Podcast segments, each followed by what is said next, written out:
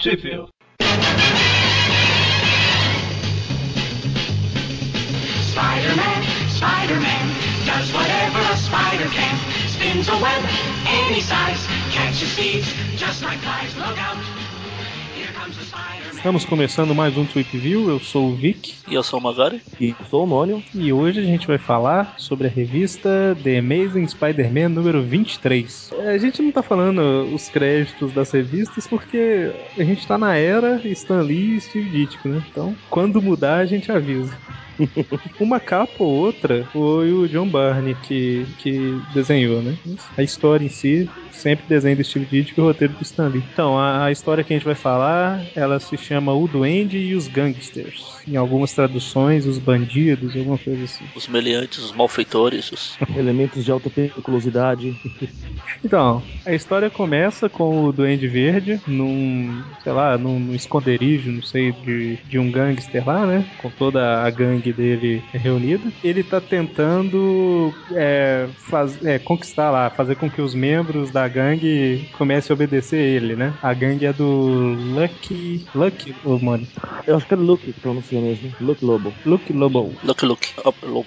Eu gostava do Luke Lobo. Uma coisa, na edição passada a gente falou que os caras do mestre do, do mal lá não, não tira, não trocavam de roupa nem pra ir na padaria lá. Aqui o Duende, mesmo quando tá em pé, no chão, tá com um jatinho na pois é, quadril.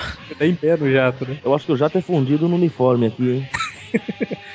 É igual, o Mônio deve lembrar que ele é, é velho igual aqueles bonequinhos duro que tinha do Duende Verde, do Homem-Aranha, lembra? Tinha uma base. Nossa, todos eles tinham uma base. O único que ficava realista era o Surfista Prateado. É. Que era umas cores mais nada a ver lá, cores Era únicas. show, era show de bola aquilo lá. Eu tive vários. Eu tinha um Hulk vermelho, bem antes de, de lançarem nos quadrinhos. O, o- Visão eu não fazia ideia de quem era, porque eu não acompanhava quadrinho, né? Eu também não sabia. O Visão não é exatamente um personagem famoso. Bom, então, só, só um detalhe aí desse Duende Verde. Essa orelha dele aí tá parecendo uma fantasia de, de perna longa, né? Um perna longa verde aqui. Olha o tamanho da orelha, cara.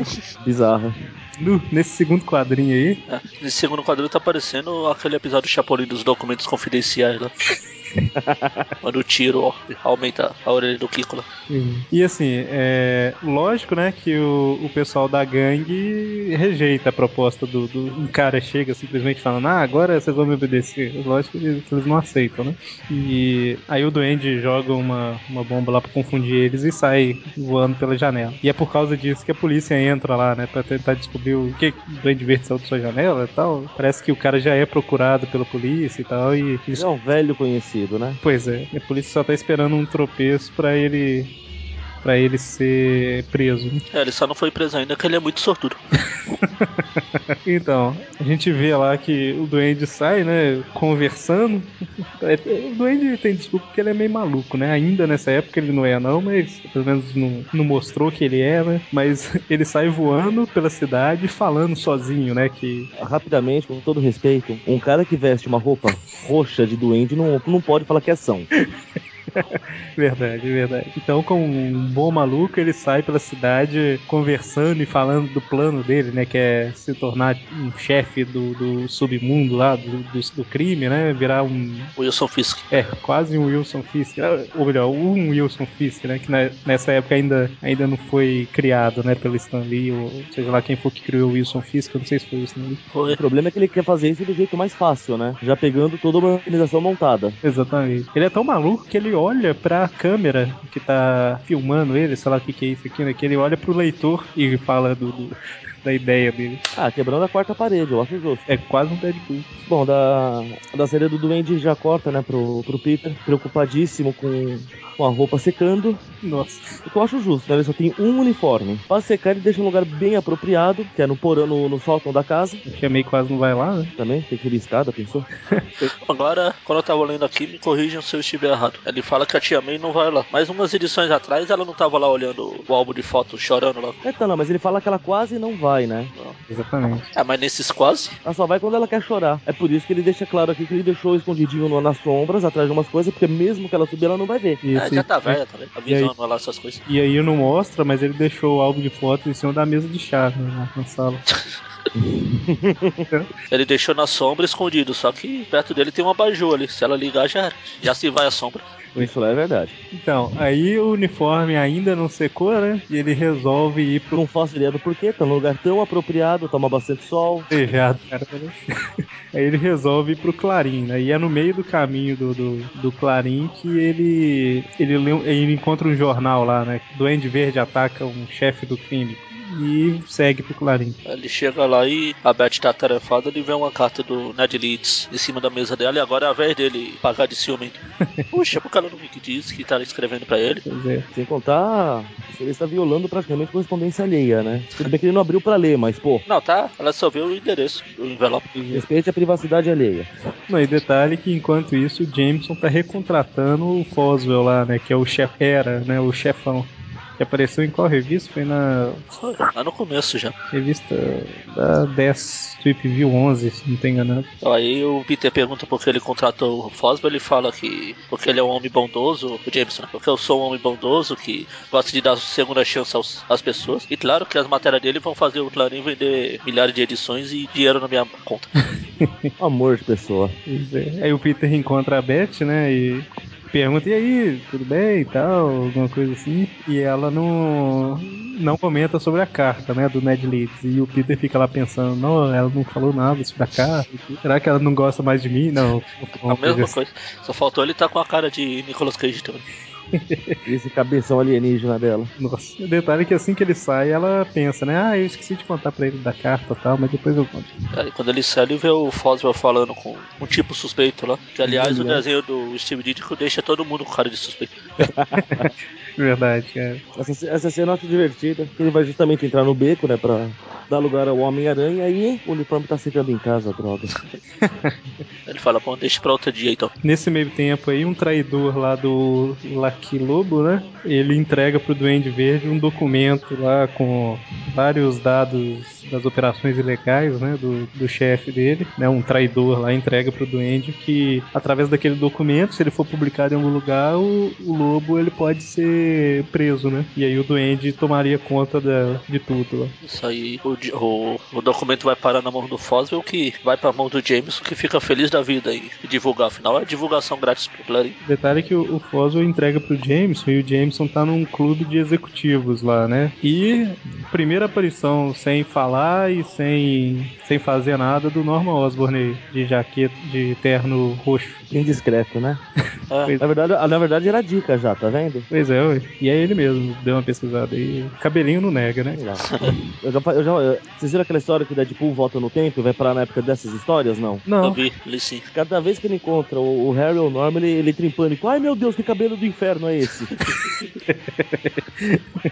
E aí, detalhe que o Norman tá aqui porque o Duende pegou o papel, né? Entregou pro Foswell e tal. E um tempo depois que essa festa que tá acontecendo, né? Que ele já tá como festa nessa. Sei lá o que que é isso. O que, que esses caras estão fazendo? Conversando só? Acho que né? é igual aqueles clubes privados que tem. o- Aqui fala que É um clube de é. cavalheiros. Isso. E- igual foi é, num clube desse que começou aquela. A, volta ao mundo em 80 dias também. E Vão vão lá esfregar na cara quem tem mais dinheiro. Pois é. eu pensei justamente no Volta ao Mundo 80 dias lá. Então aí o, o Foswell entrega pro Jameson o papel, né? E a detalhe que o, o Jameson lá no clube ele é elogiado pela caridade dele, né? De ter recontratado o Foswell e tal, que saiu da cadeia agora. E o, o Jameson com o papel em mãos lá, ele entrega pra polícia, né? Que inicia uma operação pra prender o, o lobo. Não o lobo do DC, né? O lobo morto do DC. Nem o lobão do desenho do Homem-Aranha. Aí finalmente o uniforme seca, né?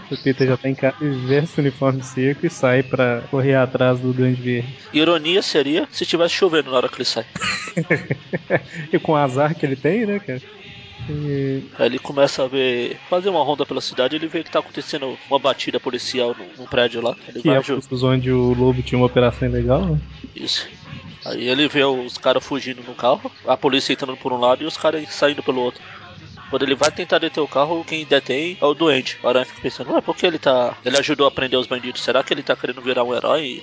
O. O, Duende, né, impediu os caras de fugirem lá, aí o Homem-Aranha começa a perseguir o Duende Verde, né? Que rapidamente lá ele nota que o Homem-Aranha tá atrás dele. É o sentido de doente dele. É porque ele tem o- a brilhante ideia que a maioria dos vilões não tem, que é olhar pra trás, né? É, ele é doido, mas não é Podia burro. instalar um retrovisor no jatinho, né? É, talvez essa orelhinha aí do morcego tenha um retrovisor pequeno, né? E aí o duende ele vai na direção, ele bola um plano na cabeça dele, né? Aí ele vai lá na direção do esconderijo do lobo lá. Aí ele entra, né? Faz uma algazarra danada lá, espalha um monte de fumaça e o Homem-Aranha entra logo atrás, né?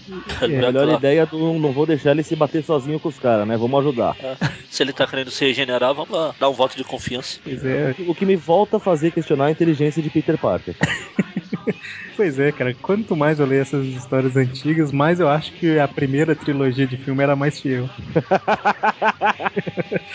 E o, o Homem-Aranha chega lá e logo começa a lutar contra todo mundo, né? O Duende tá lá da janelinha olhando, sem que ninguém perceba. E o legal é que o Homem-Aranha luta, luta, luta até aí, né? Tem várias, tem algumas páginas de lutas aqui e tal. E o tempo todo fazendo piada, né, cara? A essência do personagem na época mesmo é muita piada. O que eu acho que faz falta hoje em dia, embora nos quadrinhos eu não tenha lido. É, detalhe que no meio da luta, né, o Homem-Aranha escapa dos caras, entra num quarto e se tranca lá dentro, né? Ele lacra a porta com teia e tal, só pra ligar pra Tia May e falar, avisar que vai atrasar. Acho justo, ele já tomou uma bronca na última edição. Pois é. Não, e detalhe que a tia May dá uma, uma lição pra todos os leitores aqui, que ela olha pra, pro leitor, né, com o telefone na mão e fica falando, tipo, olha que rapaz legal e responsável, ele liga para os pais para avisar quando vai chegar mais tarde. Cheio das liçõezinhas. Só faltou apontar pra, pro quadrinho.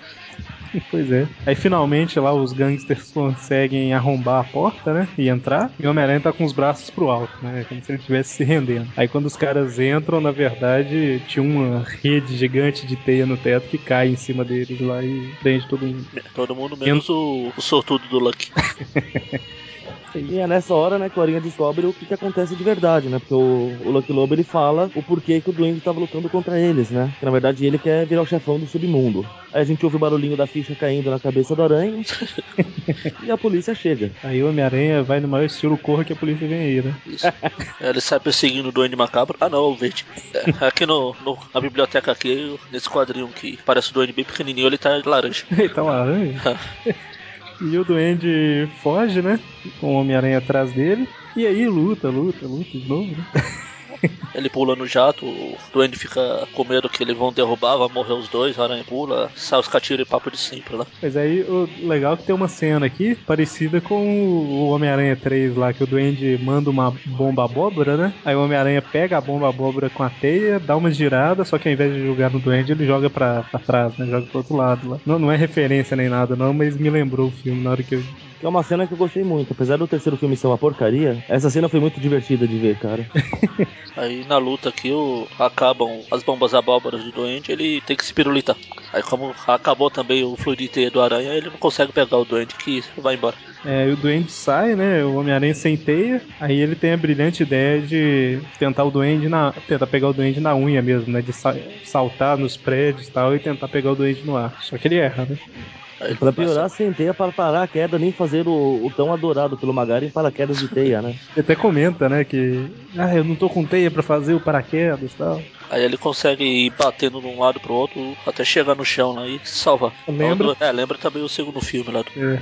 Aí o Duende chega no esconderijo dele lá e vai sintonizar o, o rádio da polícia lá. E ele escuta que a polícia prendeu a, o Lucky e toda a quadrilha. O que acabou deixando ele de mãos abanando. Porque com a quadrilha presa ele não tem ninguém pra ser chefe. Pois é, não prenderam só o lobo, né? Prenderam todo mundo. O que era desesperado. Pois é, cara. eu Não... O Duende foi meio. meio. meio lá. Ninguém, ninguém era muito inteligente na década de 60. É, Aí o Peter passa pelo Clarim, né? Sem foto nenhuma do que aconteceu. Ainda meio cismado com a Beth por ela não ter contado e tal, né? Feitiço se virando contra o feiticeiro. Pois é. O Jameson desesperado porque o Peter de novo não trouxe nenhuma foto pra ele. É o pior fotógrafo, né, cara? É o pior, mas quando ele precisa de alguma coisa, oh, tem um lagarto gigante na Flórida. Tudo bem, eu vou mandar o meu melhor É, fotógrafo. Vai lá, Peter. É que é o pior e o único. O outro E aí- que podia fazer, às vezes, de fotógrafo, que é o Ned, foi pra Europa. Pois é. E a história termina com o Peter meio chateado em casa, né? E preocupado lá com. sem saber por que, que tá preocupado, né? Preocupado com várias coisas. Inclusive aí ele até comenta que ele deve ter cismado com a Beth, que não deve ter tá acontecendo nada não tal. Ele não é tão ciumento igual ela. Ele termina ele com preocupado com o motivo dele estar preocupado. Preocupante, né, cara? Pois é, acho que ele tá ficando doido. Já fazendo o gancho pra próxima edição. Bom, então é isso aí. A história saiu. É, a história com o maior número de traduções que eu tô vendo aqui. Ela saiu na Ebal, Homem-Aranha 57, O Duende e os Bandidos. Na Homem-Aranha 11 da Block, como O Duende e os Malfeitores. Aí, viu? que A gente falou lá no início. Ela saiu na Marvel Especial número 1 da Abril. Lá eu não sei qual que era o nome da história. Os elementos de alta periculosidade. Os Melchiores. E saiu na Biblioteca Histórica Marvel Homem-Aranha número 3, O Duende e os Gangsters. Então é isso aí. Até a próxima. Até na Vai edição, ser edição muito doida. A próxima, a próxima de enlouquecer. Ah, que É, você não pode vencê-los, né? Friendly neighborhood Spider-Man, wealth and fame, he's ignored. Action is his reward to him. Life is a great big bang. Wherever there's a hang, you'll find a Spider-Man.